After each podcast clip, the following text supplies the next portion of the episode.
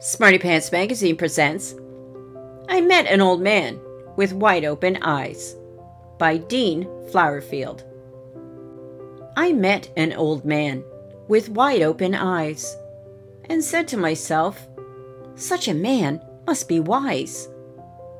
Before I could stop him, he said as he turned, Talk with animals, there's much to be learned.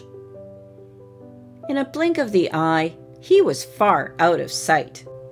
And I said to myself, By George, he is right. So I got me a goose and had a long talk. But all that I learned was squawk, squawk, squawk. Then I got me a cow and talked to her too. But all that she said was moo, moo, moo. I spoke to a donkey to see what he'd say. But all that he said was, bray, bray, bray. I went to a duck with grain in my sack. And the news that I got was, quack, quack, quack. So I whispered to a kitten and petted her fur. And what she replied was, purr, purr, purr.